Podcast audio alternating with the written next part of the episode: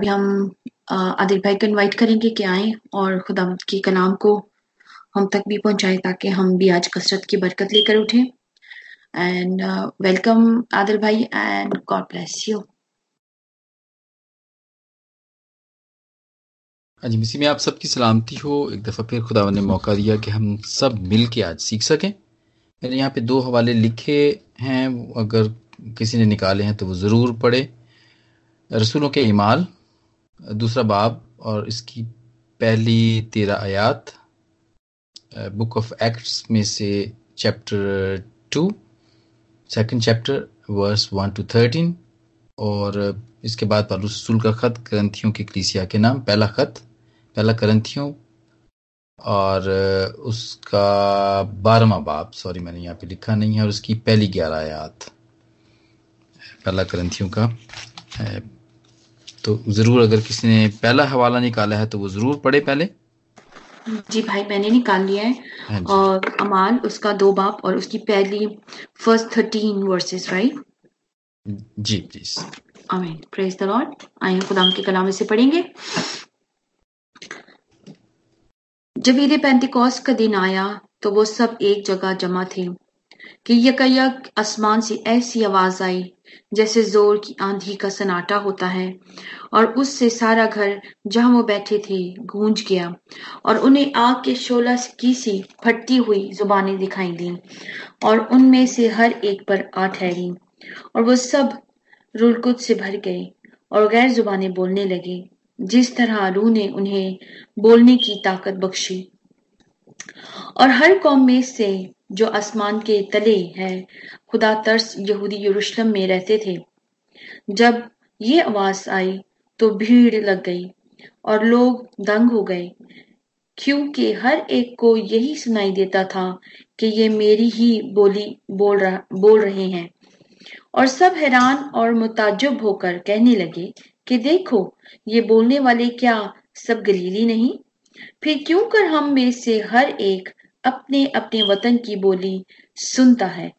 हालाँकि हम पारती और मादी इलामी और मसोपतामिया और यहूदिया और कुप्तिकिया और पेंतुस और आसिया और फिरोगिया और पंफिलिया और मिस्र और लबुआ के इलाके के रहने वाले हैं, जो करीने की तरफ़ है और रोमी मुसाफिर ख्वा यहूदी हो। ख्वा यहूदी ख्वा उनके मुरीद और करीती और अरब हैं। मगर अपनी अपनी जबान में उनसे खुदा के बड़े बड़े कामों का बयान सुनते हैं और सब हैरान हुए और घबराकर एक दूसरे से कहने लगे कि ये क्या हुआ चाहता है? और बास ने ठट्ठा करके कहा कि ये तो ताज़ा मैं के नशे में है। पाकलम के पढ़े और सुने जाने पर खुदा की कसरत की बरकत हो। आमीन। आमीन। दूसरा हवाला पहला ग्रंथियों बारह बाब उसकी पहली ग्यारह आयात जिसने भी निकाली वो ज़रूर पढ़े। जी मैं पढ़ती हूँ। जी सिस्टर प्लीज़। ऐ भाइयों मैं नहीं चाहता कि तुम रूहानी नेमतों के बारे में बेखबर रहो। तुम जानते हो कि जब तुम गैर कौम थे तो गुंगे बुतों के पीछे जिस तरह कोई तुमको ले जाता था उसी तरह जाते थे। बस मैं तुम्हें जताया, जताता हूँ कि जो कोई खुदा की रूह की हदायत से बोलता है, वो नहीं कहता कि यीशु मलाउन है और ना कोई रूह कुदस के बगैर कह सकता है कि यीशु खुदावंत है।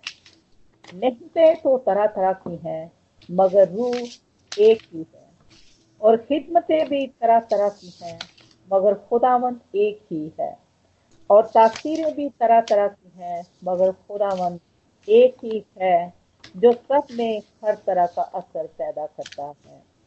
लेकिन हर शख्स में रूह का शहूर फ़ायदा पहुँचाने के लिए होता है, क्योंकि एक को रूह के वसीला से हिकमत का कलाम अनायत होता है और दूसरे को उसी रूह की मर्ज़ी के मुहाफिक इल्महत का कलाम और किसी को उसी रूह से ईमान और किसी को उसी एक रूह से शिफा देने की तोफीक।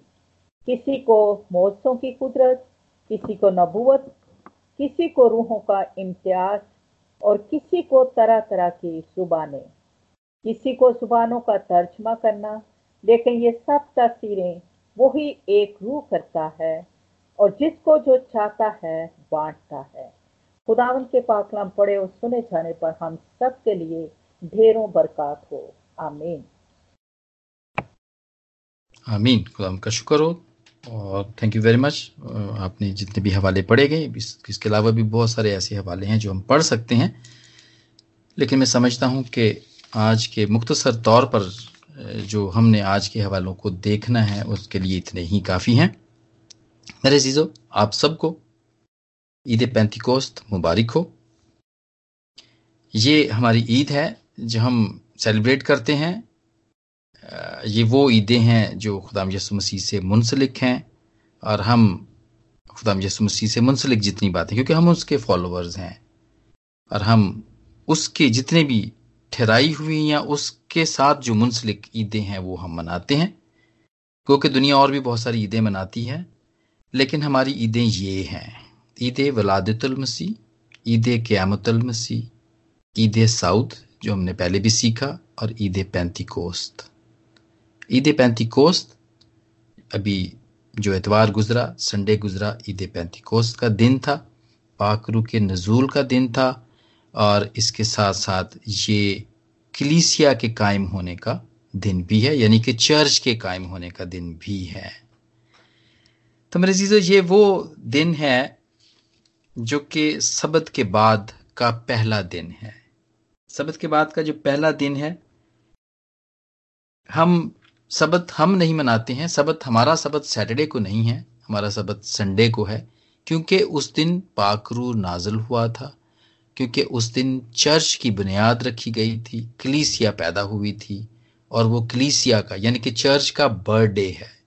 तो ये वो दिन है, जो कि हम मनाते हैं, और इसीलिए हम हफ़्ते का पहला दिन, यानी कि संडे संडे जो हमारा है यहूदियों का जो कि पहला दिन है, लेकिन हमारा जो सबत भी आप इसको कह सकते हैं, जो हमारा सबत है, सातवां दिन है, हम तब इबादत खाने में जाते हैं और तब हम इबादत करते हैं। और ये हमारे लिए हर हफ़्ते, हर संडे, यानी कि एवरी आफ्टर अ वीक के बाद जो ये संडे जो आता है, वो हम इसलिए जमा होते हैं कि ये पैंती कोस्त का दिन है, खुशी का दिन है पाकरू के नजूल का दिन है। ये सारी आपने यहाँ पर जो हिस्ट्री है, इसकी थोड़ी सी हम हिस्ट्रीज के बारे में हम देख रहे हैं। तो ये पाकरू के नजूल का दिन था और पाकरू ने चर्च को कायम किया। जब सब लोग इकट्ठे थे 120 की जमात थी जो कि इकट्ठी थी और वहाँ पर पाकरू नाजल हुआ और उस दिन चर्च की बुनियाद पाकरू ने खुद रखी। और ये वो वादा था जो खुदाम यसुमसी ने किया था। वादे के मुताबिक, खुदाम यसुमसी के आसमान पे जाने के ठीक दस दिन के बाद पाकरू नाजल हुआ। वो भी हमने देखा था कि खुदाम यसुमसी जब आसमान पे जाने लगे थे तो उन्होंने कहा था कि मैं, तुम यहीं रुके रहो, यरूशलेम से बाहर नहीं जाना, बल्कि यहीं रुके रहो जब तक जब तक तुम्हें कुवत का लिबास ना मिले। तो कुवत का लिबास मिला उनको पाकरू की सूरत में। और ये ईद क्यामतल मसीह के पचासवें दिन के बाद ये दिन आता है ईद पैंतीकोस्त और खुदाम यसु मसीह के आसमान पे जाने के दस दिन के बाद। वो मददगार आता है जो कि अब तक हमारे साथ है। और ये गो के यहूदियों की भी ये ईद है, वो भी इसको पैंतीकोस्त के तौर पे बनाते हैं, और ये ये उनकी हिस्ट्री है। वो, ईद पैंतीकोस्त को अब के नहीं मना रहे हैं, बल्कि वो तो मना रहे हैं, अगर आप अहबार में देखें स्तिशना में देखें, खरूज में देखें तो ये वो दिन है जो कि वो इसको मना रहे थे। ये हुक्म था, ये वो ईद थी जो उनके लिए जो हुक्म था। और ये सब यहूदी ही जमा थे। और ये सारी दुनिया से, ये जो इतने सारे आपने नाम पढ़े हैं ना, जो मुश्किल मुश्किल नाम है, जो यहाँ पे सिस्टर ने भी तलावत किए तो वो कोई इतने आसान नहीं है, लेकिन मेरे जीजो ये सारी दुनिया को कवर करते हैं। ये सारी दुनिया को कवर करते हैं। पार्थी है, मादी लियामी मोसपतामिया, यहूदिया कुप्त कुप्त किया पेंतुस, आसिया, फरोगिया, पेम्फलिया और मिस्र और लभवा और ये ये ये सारी जितनी भी आप देखते हैं, ये इलाके जो हैं, ये सारी दुनिया को कवर करते हैं। और इसके अलावा भी कुछ इलाके यहाँ पे लिखे, कि इनके अरब भी लिखे हुए हैं क्रीती हैं, अरब हैं, ये सारी दुनिया को कवर करते हैं। यानी जब खुदावन ने चर्च को कायम किया तो सारी दुनिया से रिप्रेजेंटेटिव को वहाँ पे जमा किया, या जमा होने दिया।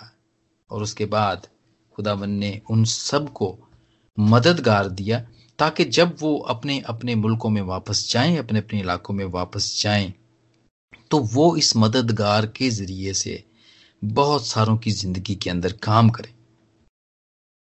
ये जैसे कि यहूदी माशरे के अंदर रिवाज हुआ, अब भी है रिवाज, कोई भी उनकी ईद होती है, वो दुनिया के किसी कोने में भी हो, वो कोशिश करते हैं, वो अपने मुल्क में आए और अपने शहर में और अपने घर में आए और वहाँ पे वो ईद करें। बिल्कुल, यहाँ पर भी ऐसा ही है। यहाँ पर भी ऐसा ही होता है।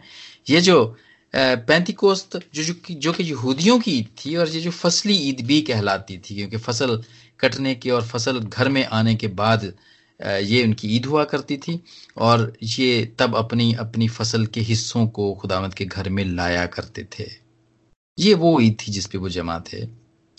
और ये हफ्तों की ईद की की एक ये ये दिन है जिसके अंदर ये था। तो मेरे जीजो ये हमारे लिए तो ये जो ईद अभी मैंने कहा कि ये अभी हमारे लिए ईद पैंती कोस्त है, यहूदी तो और भी बहुत सारी ईदें मनाते हैं, जो कि हम नहीं मनाते हैं। उसमें से बहुत सारी ईदें तो हो चुकी, जैसे कि खुदाम यसुमसी ने बहुत ने कहा कि मैं शरीयत को ख़त्म नहीं बल्कि पूरा करने आया हूँ। उसमें से बहुत सारी ईदें उन्होंने पूरी कर दी, जैसे कि फसा का बर्रा, जैसे फसा की ईद भी वो मनाया करते थे, जब वो निकले मिस्र से निकले गुलामी की की जंजीरों को तोड़ के, जब खुदावन ने उनके लिए जंजीरों को तोड़ा और वो निकले तो वो तब था वो एक फंसा, एक बर्रे को वो जबा किया करते थे, उसका खून चौकटों पे लगा के वो निकले थे। तो वो ईद खुदावन ने पूरे कर दी, और इसके बाद ये पैंतीकोस्त की ईद भी खुदावन ने पूरी कर दी। पाकरू को नाजल करके और हमें ये तोहफा मददगार के तौर पे दे के ये ईद को भी खुदा ने पूरा कर दिया। अब हम यहूदियों की ईदों को नहीं मनाते हैं।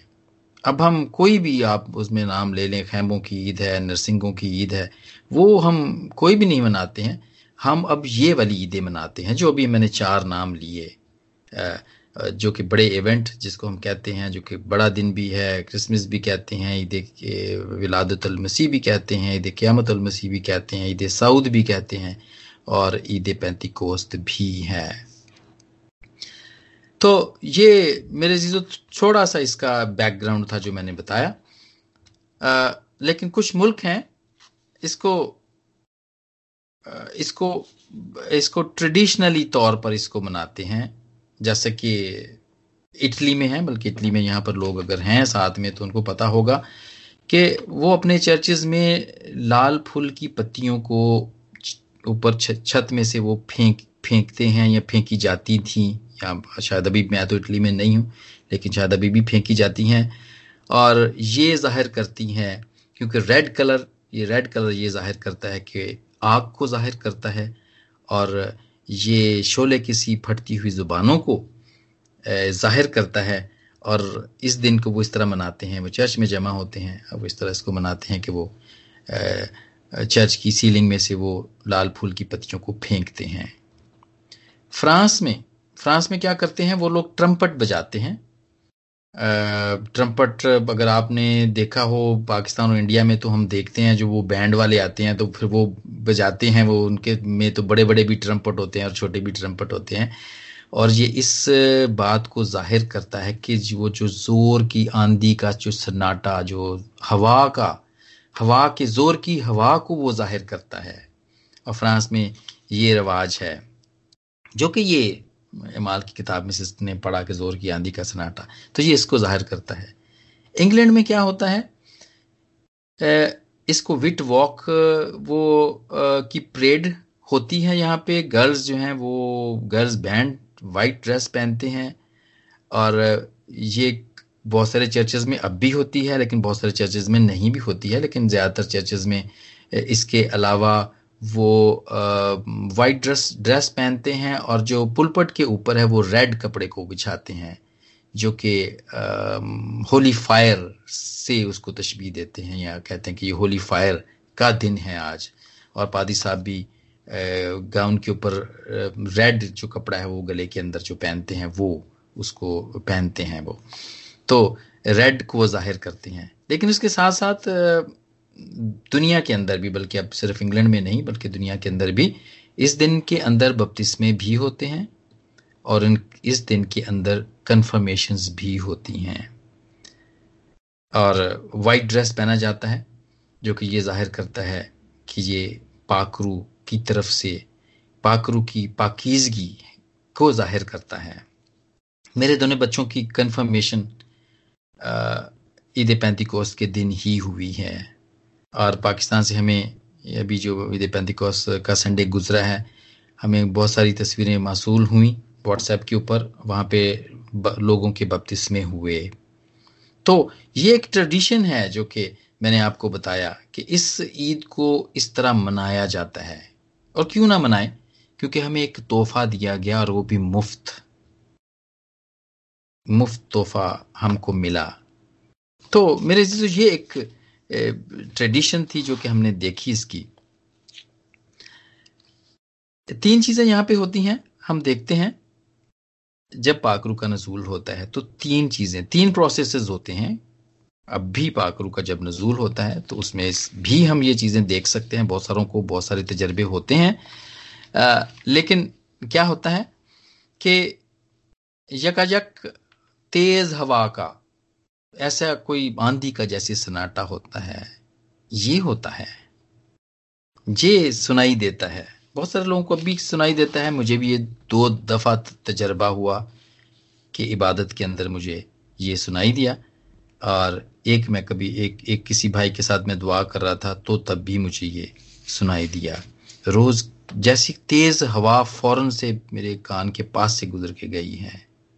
ज़ोर की आंधी, ज़ोर की आंधी का आवाज़, हवा की आवाज़। जैसे वो ट्रम्पट जब बजता है तो बड़ी तेज वो फोर्सफुली उसको बजाया जाता है और वो बड़ी फोर्स लेता है। तो वो ऐसी ही हवा होती है, तेज सी हवा जाती है। और फिर इसके बाद शोले की सी फटती हुई जुबानें दिखाई दी। जहाँ जबकि जब ये पाखरू का नजूल हुआ तो उन सबको शोले किसी फटती हुई जुबानें सबको दिखाई दी। और फिर इसके बाद तीसरा जो साइन था, वो सब गैर जो सब रुल से भर गए, और भरने के बाद क्या हुआ? वो गैर जुबाने बोलने लगे, जिस तरह रूह ने इन्हें बोलने की ताकत बख्शी। ये मेरे जीजो ज़रूरत थी उस वक्त। ये मेरे जीजो जी उस वक्त ज़रूरत थी कि गैर जुबाने बोली जाए। जी, जो आप देख रहे हैं ना, ये इतने सारे जो लोग यहाँ पे बैठे हुए पूरी दुनिया से आए हुए हैं हिमाल के दूसरे बाप की आठवीं आयत में यहाँ पे लिखा है, फिर क्यों? फिर वो सब, सातवीं आयत से है, वो सब हैरान और मतजब होकर कहने लगे कि देखो ये बोलने वाले क्या सब गलीली नहीं? फिर क्यों कर हम में से हर एक अपने अपने वतन की बोली सुनता है? वो बोल सभी अपनी अपनी ज़ुबान में ही रहे थे, लेकिन सबको ऐसा ही लगता था कि ये उनके ही वतन की बोली बोल रहे हैं। और क्यों ऐसा था? ऐसा क्यों था? इसलिए कि वहाँ पे यूनिटी हो, इत्तेफाक हो वहाँ पर। और ये 120 की जमात थी यहाँ पे। और जैसे कि मैंने पहले कहा कि ये चर्च की बर्थडे है और ऑफिशियली तौर पे खुदामद की तरफ़ से ये चर्च की बुनियाद बुनियाद उस दिन डली। यहूदी माशरे में एक, रिवाज है, अब भी है, कि जब तक 120 शख्स जमा ना हो, तब तक वो किसी भी इबादत खाने को कायम नहीं कर सकते। लेकिन मेरे जीजो यहाँ पर ऑफिशियली तौर पे 120 लोग जमा हैं और खुदावंद का पाकरू नाजल हुआ है। और खुदावंद के पाकरू ने ऑफिशियली इस चर्च को, इस इबादत खाने को की बुनियाद डाली है, कलीसिया की बुनियाद डाली है।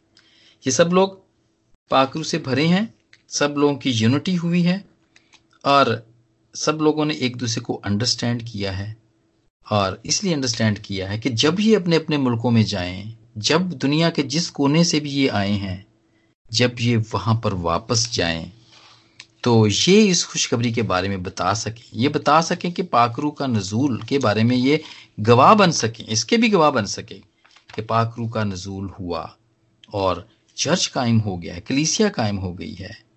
और कलीसिया क्यों कायम हुई है, इसको हम अभी थोड़ी देर में देखेंगे। ये क्यों कायम हुई है, इसको भी हम देखेंगे। लेकिन इससे पहले हम देखेंगे कि ये मेरे जीजो पाकरू यहाँ पे नाजल हुआ है। लेकिन ये कोई पहली मरतबा इस दुनिया के अंदर या पहली दफ़ा नाजल नहीं हुआ है। इससे पहले भी एक दफ़ा ऐसा हुआ है। ये ऐसे ही एक बहुत सारे लोगों की एक जमायत जमा थी। अगर आप पैदाइश के ग्यारहवें बाप में देखें, वहाँ पे एक आपको एक वाक्य मिलेगा कि बहुत सारे रूहे ज़मीन के ऊपर बहुत सारे लोग जमा थे और वो सब एक ही ज़ुबान और एक ही बोली बोलते थे। जी? फिर क्या हुआ ये? मैं उसका ज़िक्र कर रहा हूँ कि जो बाबल का बुर्ज है, मैं उसका ज़िक्र कर रहा हूँ। ये सारी स्टोरी आपको पता है। वो सारे एक ही ज़ुबान बोलते थे, उनमें अंडरस्टैंडिंग थी और उन्होंने एका किया। और उन्होंने कहा कि आए हम एक बुर्ज बनाते हैं जो कि जो कि आसमान तक पहुँचे। और जो कि आसमान तक पहुँचे। लेकिन वहाँ पे क्या हुआ? खुदामद को यह बात पसंद नहीं आई, क्योंकि वो लोग ठीक नहीं थे। वो लोग ठीक नहीं थे और और खुदामंद चाहता नहीं था कि वो एक जगह पर रहें। खुदामंद तो चाहता था कि वो सारी दुनिया में जाएँ, उसको आबाद करें। क्योंकि वहाँ तब तो दुनिया आबाद हो ही रही थी। खुदामंद ने तो इतनी बड़ी दुनिया बनाई, इसीलिए थी कि वो आबाद हो। लेकिन वो लोग कहीं और नहीं जाना चाहते थे, वो एक ही जगह पे रहना चाहते थे। सातवीं आयत में है पैदाइश के ग्यारहवें बाप की सातवीं आयत में है। वहाँ पे क्या होता है? बाइबल में लिखा है, सो आओ हम वहाँ जाकर उनकी ज़ुबान में इख्तलाफ डालें ताकि वो एक दूसरे की बात समझ ना सकें। खुदावन ने इख्तलाफ डाला, आओ हम, ये हम कौन है? यहाँ पे ये नहीं लिखा कि यहोवा ने कहा कि मैं डालता हूँ। या पाकरू ने कहा, मैं डालता हूँ। यहाँ पे हमें ट्रिनिटी नज़र आती है, यहाँ पे हमें तसलीस नज़र आती है। खुदा बाप भी है, खुदा बेटा भी है, और पाकरू भी वहीं पर है। अब वहाँ पे इख्तलाफ डलता है। आठवीं आयत में, बस खुदा ने उनको वहाँ से तमाम रूहे ज़मीन में प्रगंदा किया। क्योंकि वो फिर एक दूसरे की को समझ नहीं रहे थे। वो कोई, जब वो उसको बुर्ज को बनाते थे तो फिर उनको पता नहीं चलता था। वो कहते थे ईंटें लेकर आओ तो वो गारा ले आते थे। कोई कहता था लकड़ी लाओ तो वो कोई और चीज़ ले आता था। तो फिर वो उस बुर्ज को ना बना सके उसको कायम ना कर सके जो उन्होंने अपने तौर पे एक बहुत बड़ा दुनिया का इतना बड़ा वो वो स्काई स्क्रेपर टाइप का कोई चीज़ बनाना चाहते थे कि वो खुदा तक पहुँच जाएँगे और ये उनकी अपनी आ, ये उन, उनका अपना ख्याल था या उनका एक अपना आ, आप कह सकते हैं कि एक बुत था। जिसको वो माने कि ये दुनिया का सबसे बड़ा है। कि जितनी भी दुनिया में बड़ी बड़ी अभी भी जितनी भी बड़ी इमारतें बनी हैं, वहाँ पे उनके मुल्क वाले उस पे बड़े नाज करते हैं और वो कहते हैं, देखें जी, ये हमारे मुल्क में जो सबसे बड़ी इमारत दुनिया की है, वो हमारे मुल्क के अंदर है। ट्विन टावर्स हैं, आप देखें स्काई स्क्रेपर दुबई के अंदर बहुत हैं और इसी तरह और बहुत सारे मुल्कों के अंदर हैं। लेकिन खुदामंद ने यहाँ पर जो वो बोलते थे उनकी जुबानों में इख्तलाफ डाला। और वो उस जगह को, उस बुर्ज को और वो उस मुकाम को कायम नहीं कर सके। लेकिन इसके बरक्स जब खुदामंद अपने वादे के मुताबिक ईद पैंती कोस्त के दिन जब वो सब लोगों को अंडरस्टैंडिंग देते हैं, वो एक दूसरे की ज़ुबान को नहीं समझते थे जबकि हिमाल के अंदर इतने सारी दुनिया से लोग आए हुए थे तो खुदावन ने उन पे जब अपने पाखरू को नाजल किया तो उन्होंने एक दूसरे को समझा। उन्होंने अंडरस्टैंड किया एक दूसरे को। और वो उस मुकाम को, वो उस जगह को, और वो उस मकसद को हासिल करने में कामयाब हुए जो खुदामन चाहता था। और वो था क्लीसिया, और वो था चर्च। चर्च कायम हुआ। ये खुदामन चाहता था उस दिन के हो। और खुदावन ने सब में यूनिटी डाली और खुदावन ने सब में अंडरस्टैंडिंग डाली। ये है अंडरस्टैंडिंग मेरे अज़ीज़। और इससे पहले, पैदाइश के बाद भी हम अगर देखें या अगर हम इमाल से पहले देखें पुराने यादनामे के अंदर तो पाकरू नाजल हुआ करता था पाकरू तो शुरू से ही था। ये ऐसा नहीं है कि सिर्फ़ खुदाम यसुमसी के आसमान पे जाने के बाद ही पाकरू नाजल हुआ है। इससे पहले भी पाकरू था। हम पूरा पुराना अहदनामा भरा पड़ा है। बड़े बड़े खुदावंत के सूरमा हैं, जिनके ऊपर पाकरू का नजूल हुआ करता था। समसून के ऊपर, देखें, समसून के ऊपर ज़ोर से पाकरू नाजल हुआ। वो फलस्तियों के मुल्क में गया और वहाँ पे उसने बहुत सारे फलस्तियों को मार दिया। और इसके बाद आप देखते हैं हज़रत दाऊद के ऊपर। उसके ऊपर पाकरू नाजल होता था।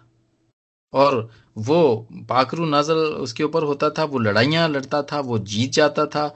और वो जाति जूलियत जैसे बड़े बड़े देव हैकल आदमी को वो ललकारता है और कहता है कि तू क्या चीज़ है? तू होता कौन है खुदामंद की फौजों की फजीयत करने वाला? और दाऊद बरबत बचाता था। वो बरबत बजाता था तो पाकरू नाजल होता था और क्या क्या होता था? साउल की बुरी रूह भाग जाती थी। साउल की बुरी रूह भाग जाती थी। और फिर जब साउल दाऊद को पकड़ने जाता है यरूशलेम जाता है तो क्या होता है? पहले सैमल के सोलहवें बाब में इसका ज़िक्र है।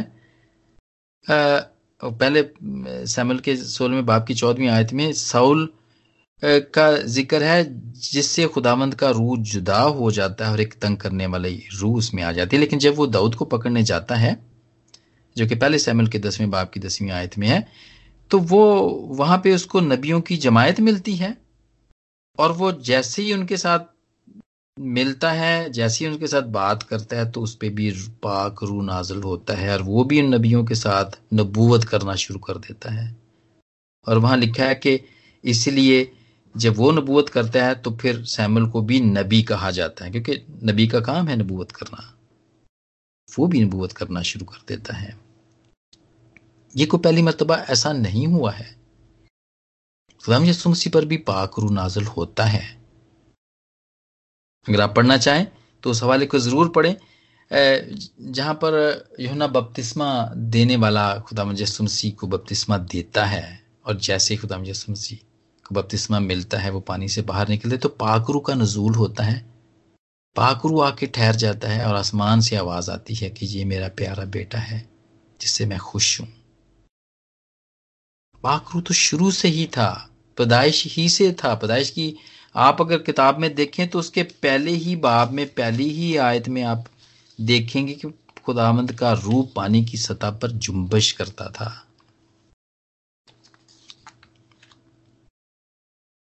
तो मेरे जीजो ये थोड़ी सी छोटी सी इस बात की भी हिस्ट्री थी कि पाकरू शुरू से था।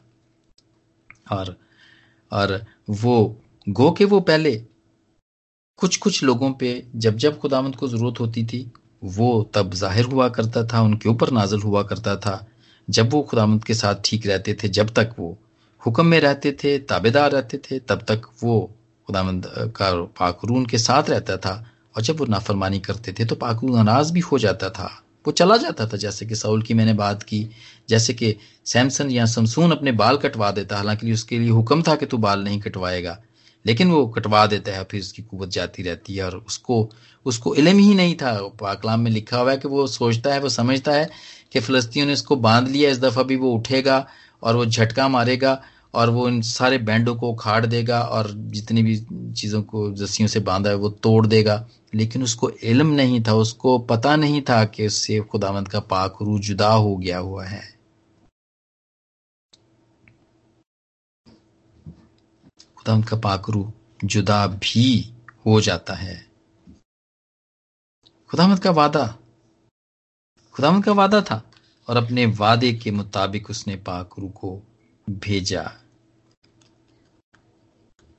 और इसका ज़िक्र हम यहुना के गो के बहुत सारी और किताबों के अंदर भी गॉस्पल के अंदर खुदा ने बार बार ये बात कही, वादा किया कि पाकरू वो भेजेगा। लेकिन जो यहाँ पे हमारे सीखने की बात है, इस पॉइंट के ऊपर कि वो युना युना के मुकदस युना के चौदहवें बाब में वो लिखते हैं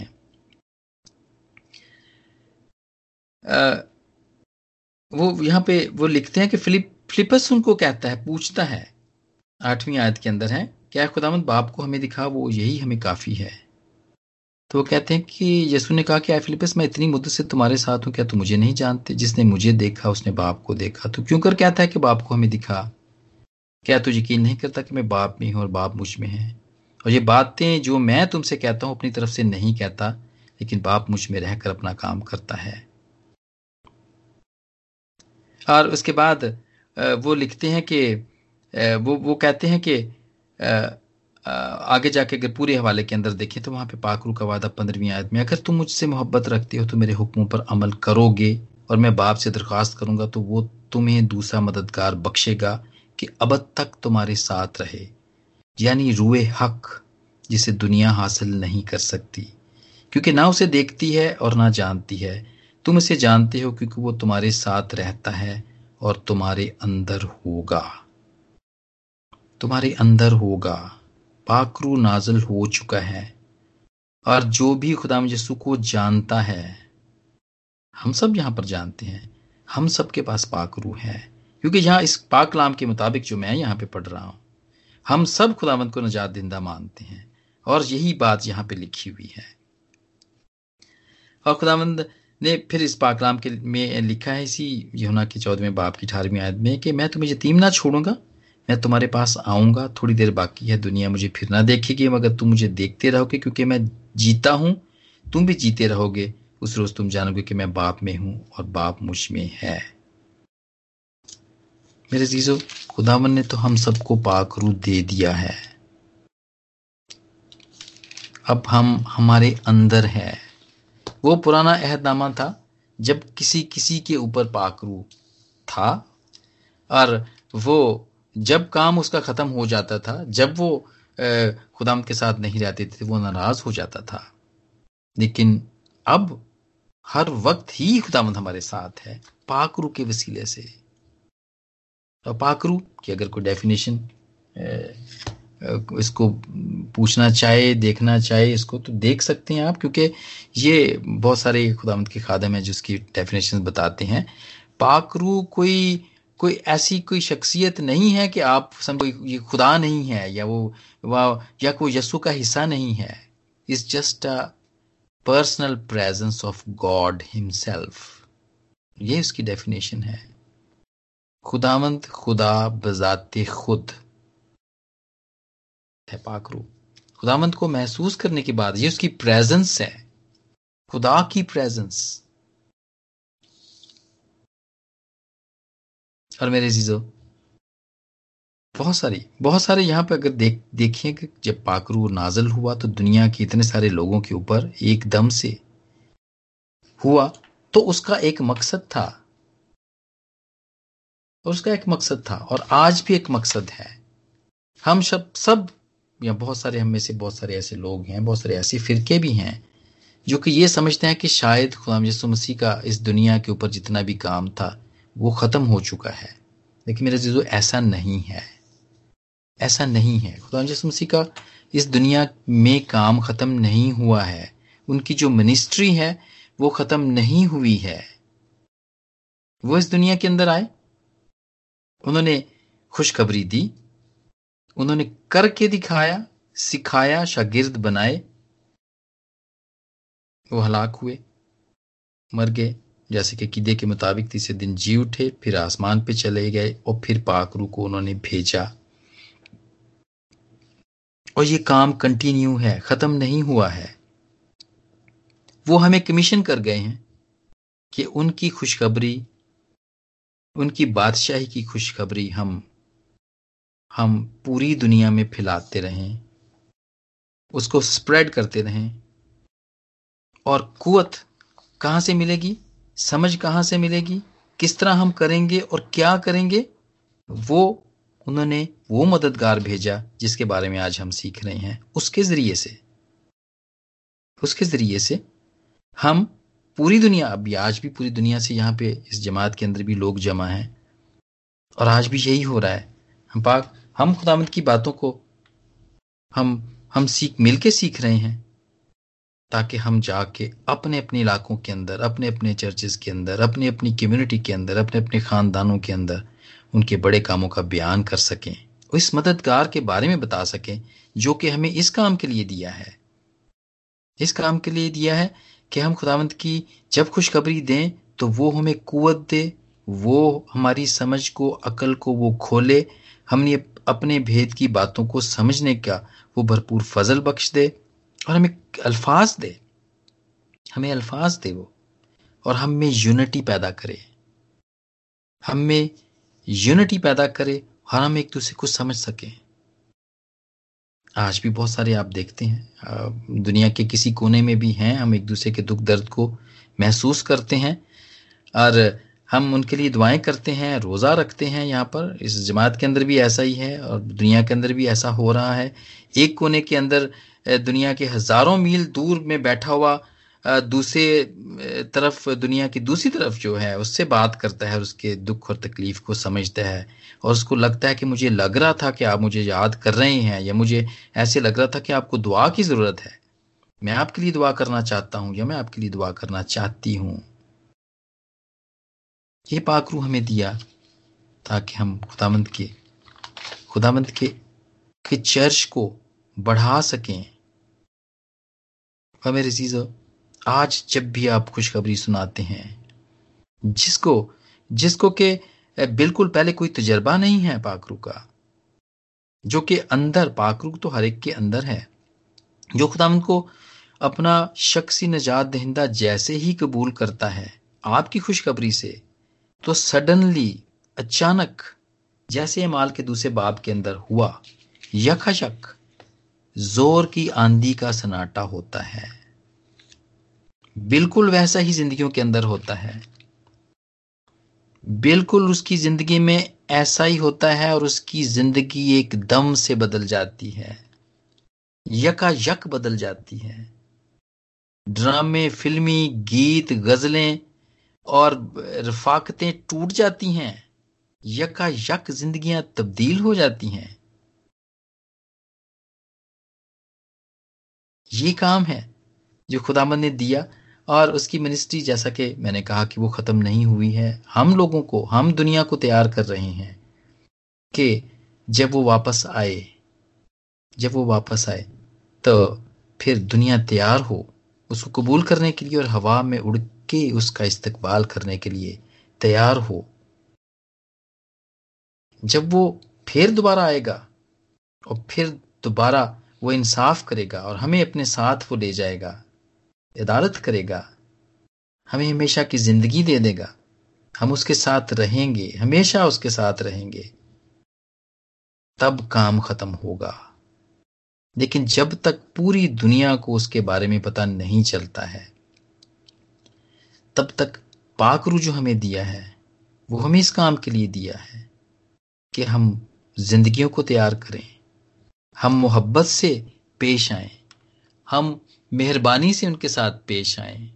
हम हलीमी के साथ उनके साथ पेश आए। हम परहेजगारी करें, जिससे पाकरू की मामूरी होती है। हम तहमल से उनसे बात करें। हम इत्मीनान से उनकी बात सुने।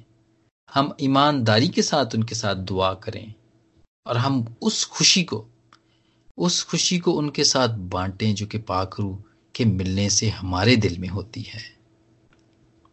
जो कि पाकरू के मिलने से हमारे दिल में होती है। सिस्टर ने यहाँ पे हवाला जो पढ़ा पाकरू का पहले ग्रंथियों की बारहवें बाब में जो हवाला पढ़ा, वो बहुत ही खूबसूरत हवाला मैं यहाँ पे ज़रूर इसको कोट करना चाहूँगा और मैं यहाँ पर ये ज़रूर बताऊँगा। और कि ये क्यों, ये ये पाकरू का नजूल हर एक के ऊपर या उस जो जब ज़ाहिर होता है तो वो सब पे एक ही तरह का असर नहीं करता है मेरे जीजो यहाँ पे एक एक लिस्ट यहाँ पर भी दी गई है, अगर हम पहले ग्रंथियों के बारे में बाप की।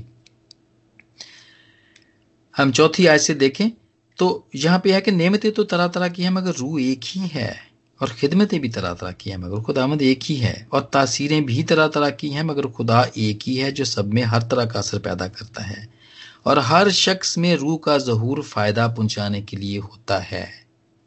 कोई अपने आप को को बहुत बड़ा ना समझे, अगर कोई किसी को पाक रू की कोई नेमत मिली हुई है तो वो किसी को भी अपने आप से बड़ा ना समझे। या कोई अपने आप को, अगर वो को गैर ज़ुबान नहीं बोल सकता है तो वो छोटा भी ना समझे। इन्फीरियरिटी कॉम्प्लेक्स में भी ना जाए वो। या किसी को अगर शिफा बख्शने की कुवत नहीं मिली तो वो बिल्कुल अपने आप को छोटा ना समझे। क्योंकि हो सकता है उसको कोई और नेमत मिली हो। क्योंकि हर एक रूह के वसीले से हिकमत का कलाम नायत होता है और दूसरे को इसी रूह की मर्ज़ी के मुआफिक अलमियत का कलाम, इलम का कलाम। किसी को उसी रूह से ईमान, उसका ईमान बहुत बड़ा होता है। शायद मेरा इतना बड़ा ना हो जो आज मैं यहाँ पर आपके सबके सामने मिल के सीख रहा हूँ। मेरा ईमान शायद इतना बड़ा ना हो। और किसी को उसी एक रूह से शिफा देने की तोफीक, किसी को मोर्जों की कुदरत, किसी को नबूत किसी को रूहों का इम्तियाज़। बहुतों को पता नहीं चलता। कहते मुझे, मैं आदमी को देखता मुझे पता नहीं चलता कि ये आदमी ठीक भी है कि नहीं है। पता नहीं मैं इस पर एतबार करूँ या ना करूँ।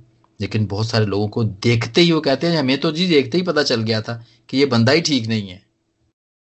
ये पास्टर ही ठीक नहीं है ये। हमें तो पहले देखने से ही पता चल गया था ये।